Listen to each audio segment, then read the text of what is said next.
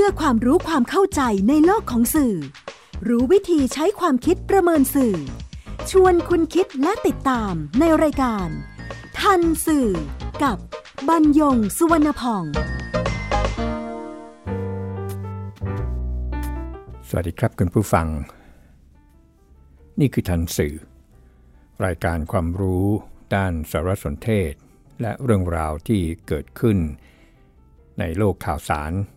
ซึ่งส่งผลกระทบต่อบุคคลหรือสังคมเนื่องมาจากเนื้อหาและสื่อนำมาเรียนรู้ร่วมกันเพื่อก้าวไปสู่สังคมคุณภาพออกอากาศทางไทย PBS Digital Radio บรรยงสุวรรณพองดำเนินรายการจิตกลิ่นเมฆเหลืองประสานงานทันสื่อวันนี้นำเรื่อง Fake News ที่ไปไกลกว่าไวรัสโคโรนามาพูดคุยกับคุณผู้ฟังครับการเกิดขึ้นของไวรัสสายพันธุ์ใหม่ที่ทางการจีนระบุว่ากลายพันธุ์มาจากไวรัสโคโรนาภาษาอังกฤษเขาเรียกว่าโคโรนาไวรัสนะครับโดยมีต้นตอมาจากตลาดขายสัตว์ป่าในนครอู่ฮั่นมณฑลหูเป่ยซึ่งสันนิษฐานว่างูเนี่ยไปกินค้างคาวที่เป็นพาหะแล้วคนไปซื้องูมากินอีกทีซื้องูมากินเนี่ยไม่ได้ติดหรือเป็นเพราะว่างูที่มีเชื้อแล้วกินเข้าไปแล้วก็ทำให้เกิดการติดเชื้อไม่ใช่แต่เกิดจากการสัมผัสเพราะว่าไวรัสนี้เนี่ยใช้การสัมผัสที่เราไปติดเชื้อเข้าจากการหายใจเข้าไปหรือมือไปจับไปอะไรเข้าไปอย่างนั้นแล้วก็ไปสัมผัสเข้านี่เป็นความเข้าใจที่ยังคลาดเคลื่อนกันอยู่นะครับตรงนี้ก็เป็นเรื่องใหญ่ด้วยเหตุนี้เองทำไมจึงต้องคาดหน้ากากกันไอตัวเชื้ออันนี้แหละครับเขาไปพบไวรัสโคโรนาจริงเนี่ยจากการนำเลือดผู้ติดเชื้อเนี่ยไปตรวจในห้องปฏิบัติการแล้วก็พบไวรัสโคโรนาแต่ว่ามันมี DNA เนี่ยต่างไปจากสายพันธุ์ที่เกิดขึ้นก่อนหน้านี้ก็เป็นที่มาของคำว่าไวรัสโคโรนาสายพันธุ์ใหม่ซึ่งกรมควบคุมโรคของเราเนี่ยใช้คำเรียกผู้ติดเชื้อนี้ว่าโรคปอดอักเสบจากเชื้อไวรัสโคโรนาสายพันธุ์ใหม่2019ก็จะทำให้เกิดความเข้าใจชัดขึ้นก็มาจากคำภาษาอังกฤษว่า Novel Coronavirus 2019 Pneumonia Novel N-O-V-E-L นี่นะครับโคโรนาไวรัสทำไมใช้ชื่อว่าโคโรนาเป็นเพราะว่าเมื่อส่องกล้องเข้าไปดูแล้วนี่นะครับตัว DNA มันเนี่ยก็จะมีกลมๆมีคล้ายๆหนามยืนออกมาแล้วก็มันก็จะมีหน้าตาคล้ายๆกับเป็นแหลมๆเนี่ยเป็นคล้ายๆกับเป็นมงกุฎอย่างนั้นเขาก็เลยเรียกว่าโคโรนาไวรัส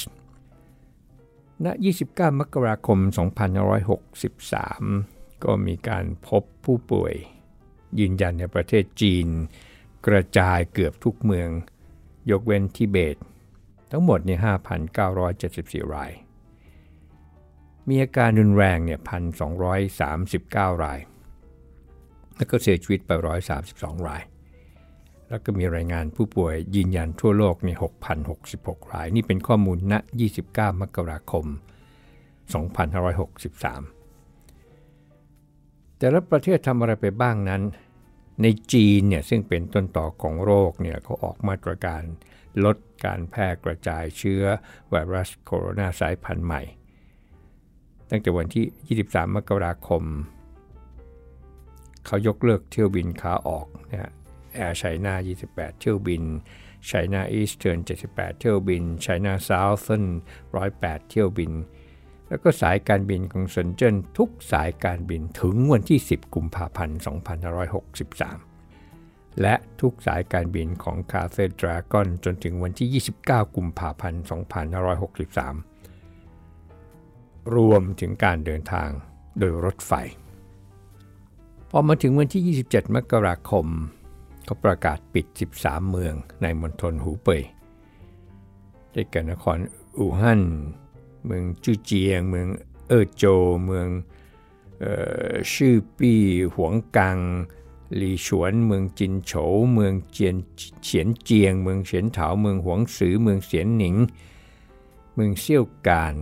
เมืองเอินซื่อและก็บางเมืองในมณฑลเทียนจินแล้วให้ทุกคนต้องสวมหน้ากากอนามัยเมื่ออยู่ในที่ชุมชนและในเมืองกวางโจวพร้อมกับระดมเจ้าหน้าที่ทางการแพทย์จากทั้งประเทศประมาณ 6,000 คนลงไปช่วยเหลือผู้ป่วยในมณฑลหูเป่ยส่วนสถานการณ์นอกจีนสหรัฐอเมริกาฮ่องกงไต้หวันสิงคโปร์มาเลเซียเวียดนามเกาหลีใต้ฟิลิปปินส์อินโดนีเซียญี่ปุ่นออสเตรเลียและสหราชอาณาจักรใช้มาตรการเฝ้าระวังคัดกรองผู้มีอาการไข้ร่วมกับอาการระบบทางเดินหายใจเฉียบพลันโดยเฉพาะผู้เดินทางมาจากอู่ฮั่นมณฑลหูเป่ยพร้อมทั้งแจ้งเตือนประชาชนให้หลีกเลี่ยงการเดินทางไปอู่ฮั่นหากไม่จำเป็นและให้ระมัดระวังดูแลสุขอนามัยส่วนบุคคลในการเดินทางไปยังส่วนที่เหลือของจีนพร้อมกับสวมหน้ากากอนามัยเพื่อป้องกันโรคมีประเทศใดบ้างที่วางแผนอพยพพลเมืองออกจากอู่ฮั่นแล้วออสเตรเลียฝรั่งเศสญี่ปุ่นเกาหลีใต้โมร็อกโกเยอรมนีคาซัคสถานสหราชอาณาจักรแคนาดารัสเซียเนเธอร์แลนด์เมียนมาและญี่ปุ่นนั้นใช้โอกาสในการส่งของไปช่วยเหลือรับคนของเขากลับประเทศไปด้วยเลยนะครับนอกนั้นเนี่ยมีแผนส่วนสหรัฐส่งเครื่องบินมารับคนอเมริกันไปแล้วเมื่อ29มกราคมกล่าวเฉพาะสหรัฐอเมริกาเนี่ยนอกจากบินมารับคนเขากลับไปแล้วยังยกระดับเป็น Immediate Health Risk แล้วก็จัดตั้ง Emergency Response System พัฒนาแนวทางการจัดการโรคและการตรวจวินิจฉัยเพื่อค้นหาเชื้อไวรัสส่วนไต้หวันก็ประกาศให้โรคปอดอักเสบจากเชื้อไวรัสโคโรนาสายพันธุ์ใหม่2019เป็นโรคติดเชื้อทางกฎหมายประเภทที่5อยู่รวมกับโรคไข้เหลืองไข้ละซาไข้หวัดใหญ่ MERS และก็โรคติดเชื้อไวรัสมาบวกรวมทั้งการเตือนประชาชนเรื่องมาตรการการป้องกันตนเองจากการติดเชื้อพร้อมกับยกระดับการเตือนภัยขึ้นเมื่อ23มกราคมโดยเพิ่มมาตรการคัดกรองผู้เดินทางณสนามบินและท่าเรือที่ฮ่องกงซึ่งพบผู้ป่วยยืนยันผู้ป่วยยืนยันคือคำศัพท์ทางการแพทย์นะครับว่าติดเชื้อแล้วเขาใช้คำว่าผู้ป่วยยืนยันได้ประกาศให้การแพร่ระบาดของเชื้อไวรัสโคโรนาสายพันธุ์ใหม่2019จากเมืองอู่ฮั่นเนี่ยเป็นสถานการณ์ฉุกเฉินด้านสาธารณสุขระดับสูงสุดเพื่อเพิ่มประสิทธิภาพในการควบคุมการแพร่ระบาดของโรคฮ่องกงเนี่ยเป็นเขตเศรษฐกิจหรือเป็นเขตพิเศษคือเขตการปกครองตนเองพิเศษเพราะฉะนั้นทำทุกอย่างเองหมดเลยแยกออกจากจีนไปเลยคือแยกในการปกครองแต่ว่ายังเป็นของจีนนั่นคือบ้านเขากลับเข้ามาที่สถานการณ์บ้านเราครับนับแต่วันที่3ถึง29มกราคม2563กรมควบคุมโรคซึ่งมีหน้าที่รับผิดชอบโดยตรงก็เฝ้าระวังคัดกรองผู้โดยสารเครื่องบินเส้นทางที่บินตรงมาจากเมืองอู่ฮั่นประเทศจีนท่าอากาศยานต่างๆของไทยเนี่ยกว่า200เที่ยวบินผู้เดินทางแล้วก็ลูกเรือก็จะรับการคัดกรองเนี่ยเกือบ 30,000 รายพบผู้ป่วยอาการเข้าผู้ป่วยอาการเข้าก็เป็นอีกนิยามหนึ่งเป็นอีกศัพท์หนึ่งของทางการแพทย์ที่เกี่ยวข้องกับการ ควบคุมโรคการเฝ้าระวังนี่นะครับคือยังไม่ใช่ผู้ป่วยยืนยันนะครับ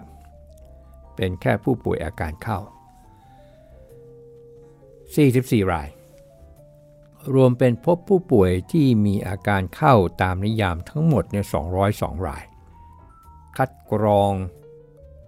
ได้ที่สนามบินคือไปคัดกรองแล้วไปพบเนี่ย31รายอันนี้เนี่ยคัดกรองอันนี้คือคัดกรองที่มีอาการเข้าแล้วก็ตรวจรักษาแล้วก็กลับบ้านแล้ว66รายอะไรบ้างที่เรียกว่าอาการเข้าก็คืออาการไม่ปกติมีไข้ไอเจ็บคออย่างนี้เป็นต้นแต่ไม่ได้ติดเชื้อสรุปแล้วมีผู้ติดเชื้อในไทยหรือไม่กรมควบคุมโรครายงานว่ามีพบผู้ป่วยยืนยันนี่คือติดเชื้อ Novel Coronavirus 2019 เนี่ย14รายส่วนผู้ป่วยรายอื่นทราบเชื้อที่เป็นสาเหตุจากห้องปฏิบัติการเนี่ย44รายและรอสรุปผลตรวจวินิจฉัย144รายซึ่งทั้งหมดไม่ใช่ไวรัสโคโรนาสายพันธุ์ใหม่2019คำว่าไวรัสเป็นคำกลางจะเป็นไวรัสอะไรตรงนั้นครับแต่ไม่ใช่โคโรนาไวรัส2019นั่นหมายความว่าการคัดกรองของไทยตามเงื่อนไขสากลก็มีประสิทธิภาพเพียงพอที่จะไม่ทำให้ผู้มีความเสี่ยงเนี่ยหลุดรอดออกไปได้แล้วทำไมยังมีรายงานข่าวที่เป็นลักษณะตรงกันข้ามนับตั้งแต่ปีใหม่เป็นต้นมามันสวนทางกันจนเกิดความวิตกกังวลว่าที่แท้แล้วไทยควบคุมสถานการณ์ไวรัสโคโรนาได้จริงหรือไม่เช่นเพจในข่าวต่างจังหวัดนำข่าวจากออนไลน์ของสื่อกระแสหลักที่รายงานว่าพบผู้ต้องสงสัยติดเชื้อไวรัสโคโรนารอผลตรวจยืนยันแล้วก็ไปเปลี่ยนพาดหัวเป็นด่วนโคราชพบผู้ป่วยคล้ายติดเชื้อไข้หวัดจากไวรัสโคโรนา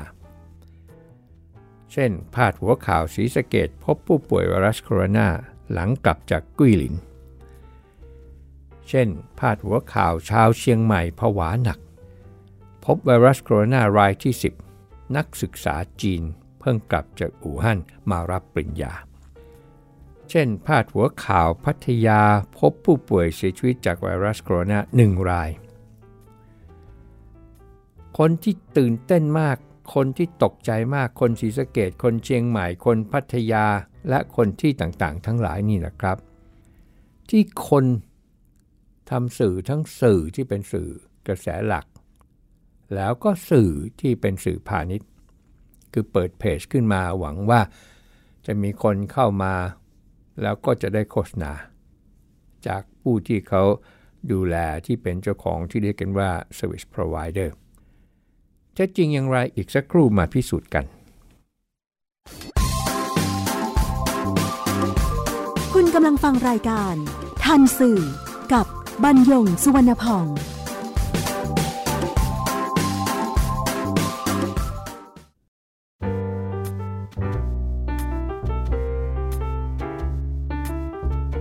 ยิบตัวอย่างมาหนึ่งข่าวนะครับนั่นก็คือ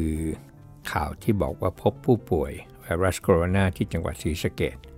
ข้อเท็จจริงเนี่ยมีนักศึกษาไทยในเมืองกุ้ยหลินมณฑลกวางสีประเทศจีนกลับบ้านที่จังหวัดยะลาเมื่อ7มกราคม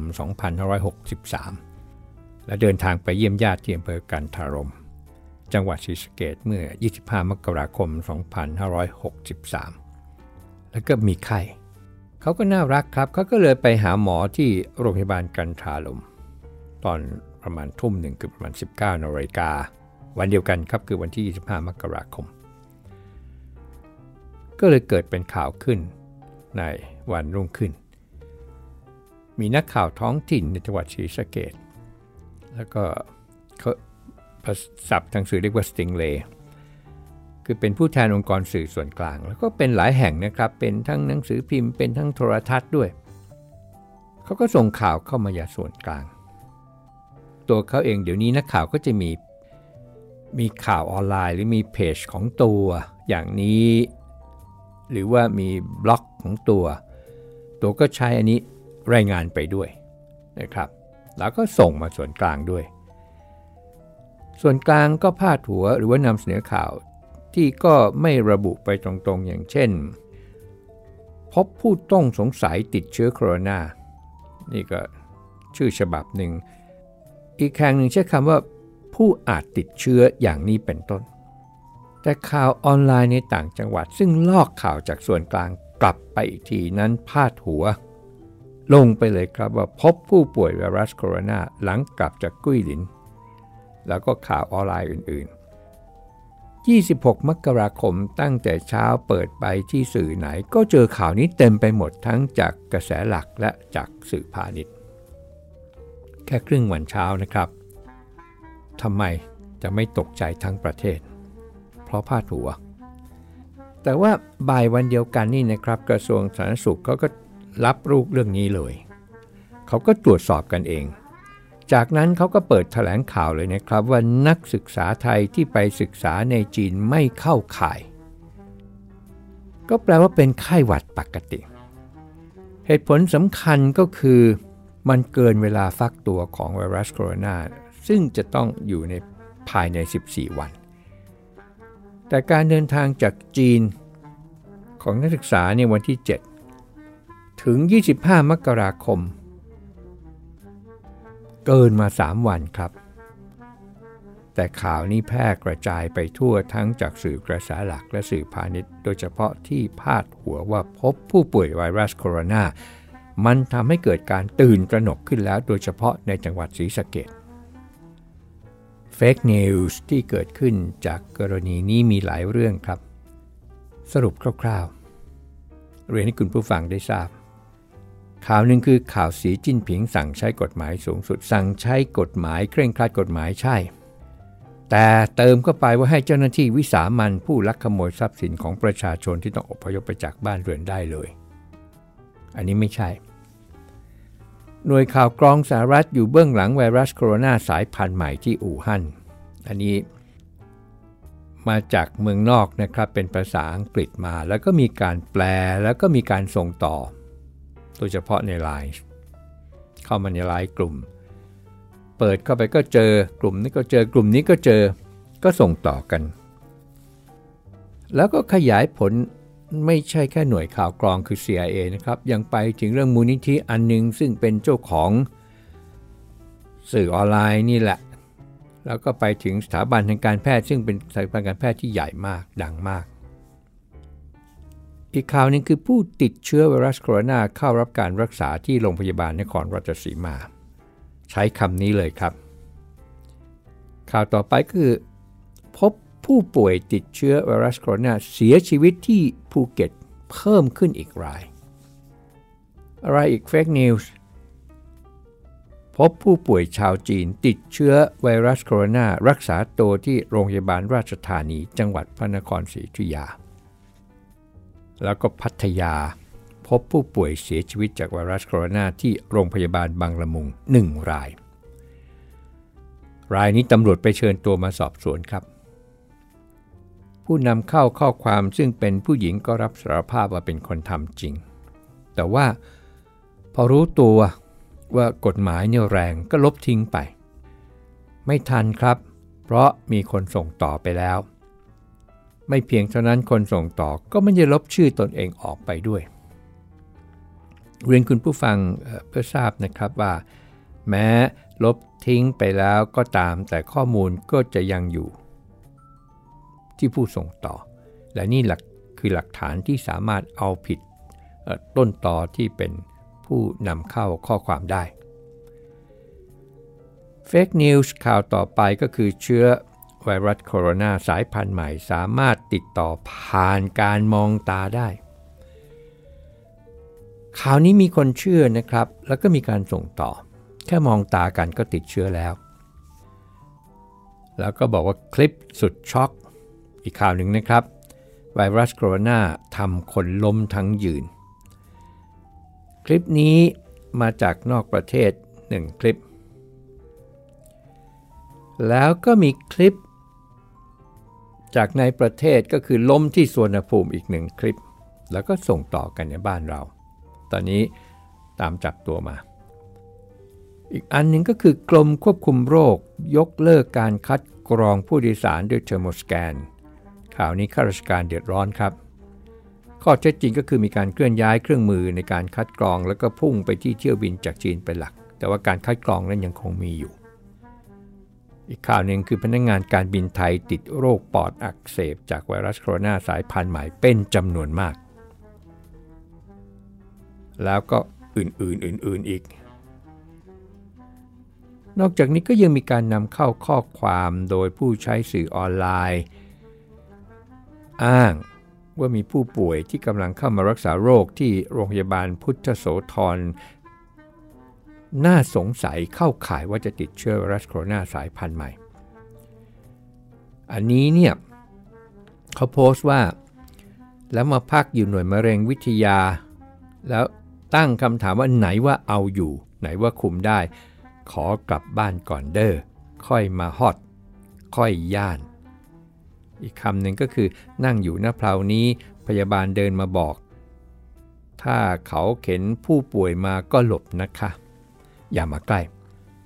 แค่นี้ก็นำมาตีความและเมื่อเห็นเจ้าหน้าที่สวมชุดอย่างที่เห็นในโทรทัศน์จากข่าวไวรัสโคโรนาก็ตกใจเชื่อกันไปใหญ่ทั้งการปฏิบัติของเจ้าหน้าที่การสวมหน้ากากนู่นนี่นั่นเนี่ยมันเป็นกติกาสากลในการเพิ่มระดับการเฝ้าระวังที่ผู้ปฏิบัติงานต้องทำเหมือนกันหมดไม่เพียงเท่านั้นผู้ใช้สื่อออนไลน์รายนี้ยังถ่ายคลิปเข้ามาด้วยมันก็เลยไปกันใหญ่จากสถานการณ์โรคปอดอักเสบจากเชื้อไวรัสโคโรนาสายพันธุ์ใหม่2019ที่เราเรียกกันสั้นๆว่าไวรัสโคโรนามี Fake News เกิดขึ้นด้วยเหตุผลต่างๆทั้งสื่อไม่ว่ากระแสหลักหรือสื่อพาณิชย์ที่ต้องการขายข่าวโดยไม่คำนึงถึงผลกระทบต่อสังคมไปจนถึงผู้ที่ใช้วิกฤตนี้สร้าง Fake News มาทำลายความน่าเชื่อถือหน่วยงานของรัฐไปจนถึงผู้ใช้สื่อออนไลน์ที่ไม่ได้มีการไตร่ตรองต่างๆทั้งหลายไม่ว่าด้วยเหตุผลใดครับมีคนจำนวนไม่น้อยที่ช่วยแพร่กระจาย Fake News ทั้งหลายออกไปอันนี้ก็ด้วยเหตุผลต่างๆอีกเช่นกันเช่นส่งต่อให้เพื่อนในกลุ่มหรือในบัญชีของตนได้รู้หรือใช้ข่าวนี้มาตำหนิการทำงานและอื่นๆต่างๆทั้งหลายผู้ส่งต่อที่ไม่ได้มีเจตนาแอบแฝงทำไปด้วยความเชื่อและผู้รับสารที่มารับสารแล้วก็เกิดความไม่สบายใจนี่คือประเด็นทันสื่ออีกเช่นกันครับก็จะใช้โอกาสนี้ให้เรียนคุณผู้ฟังให้ข้อมูลเพิ่มเติมว่าโรคติดเชื้อไวรัสโคโรนาสายพันธุ์ใหม่2019นั้นป้องกันได้ครับโดยใช้หลักการป้องกันโรคติดต่อทางเดินหายใจล้างมือสวมหน้ากากอนามัยแล้วก็ไม่ไปคลุกคลีกับผู้ป่วยโรคทางเดินหายใจเดินทางไปต่างประเทศได้แต่ว่าหลีกเลี่ยงการอยู่ในสถานที่แออัดนะหมายความว่าในจีนนี่นะครับแล้วก็ไม่อยู่ใกล้ชิดผู้ป่วยไอจามถ้าเลี่ยงไม่ได้ก็สวมหน้ากากอนามัยซะภายใน14วันหลังเดินทางกลับจากเมืองอู่ฮั่นถ้าไปตอนนี้ปิดเมืองไปแล้วนี่นะครับถ้ามีไข้ร่วมกับอาการทางเดินหายใจคือไอเจ็บคอมีน้ำมูกหายใจเหนื่อยหอบก็ไปหาหมอหลีกเลี่ยงการไปตลาดที่ขายซากสัตว์ป่าหรือที่มีชีวิตและการสัมผัสโดยไม่ใช้ถุงมือหมั่นล้างมือให้สะอาดอยู่เสมอด้วยน้ำและสบู่หรือแอลกอฮอล์เจลล้างมือไม่นำมือมาสัมผัสตาจมูกปากโดยไม่จำเป็นไม่ใช่ของส่วนตัวร่วมกับผู้อื่นเนื่องจากเชื้อก่อโรคทางระบบทางเดินหายใจสามารถเข้าสู่ร่างกายได้ทางการสัมผัสสารคัดหลั่งของผู้ติดเชื้อครับเท่านี้ก็ช่วยได้แล้วครับส่วนข่าวสารที่เป็นข่าวหลอกข่าวลวงข่าวโป้ปดมดเท็จอะไรนั่นที่ขอเรียกสั้นๆว่า Fake News นั้นวันนี้เนี่ยมันไกลกว่าสถานการณ์ไวรัสโคโรนาไปแล้วจนมีผู้ใช้สื่อออนไลน์นำเข้าข้อความว่าอันตรายกว่าโคโรนาคือ Fake News อันตรายกว่า Fake News ก็คือพวกที่แชร์ต่อโดยไม่เช็คข้อมูลอันนี้คือมีผู้ใช้สื่อออนไลน์ด้วยกันนะครับถึงวันนี้เรามีข้อมูลมากพอแล้วครับพอที่จะทำให้เราทันสื่อกับสถานการณ์ไวรัสโคโรนาที่มีชื่อทางการว่าโรคปอดอักเสบจากเชื้อไวรัสโคโรนาสายพันธุ์ใหม่2019พบกันใหม่ในทันสื่อไทย PBS Digital Radio บรรยงสวนพองศ์สวัสดีครับติดตามรายการทันสื่อได้ทางวิทยุไทย PBS www.thaipbsradio.com แอปพลิเคชัน Thai PBS Radio ติดตามข่าวสารทาง Facebook ได้ที่ facebook.com/thaipbsradiofan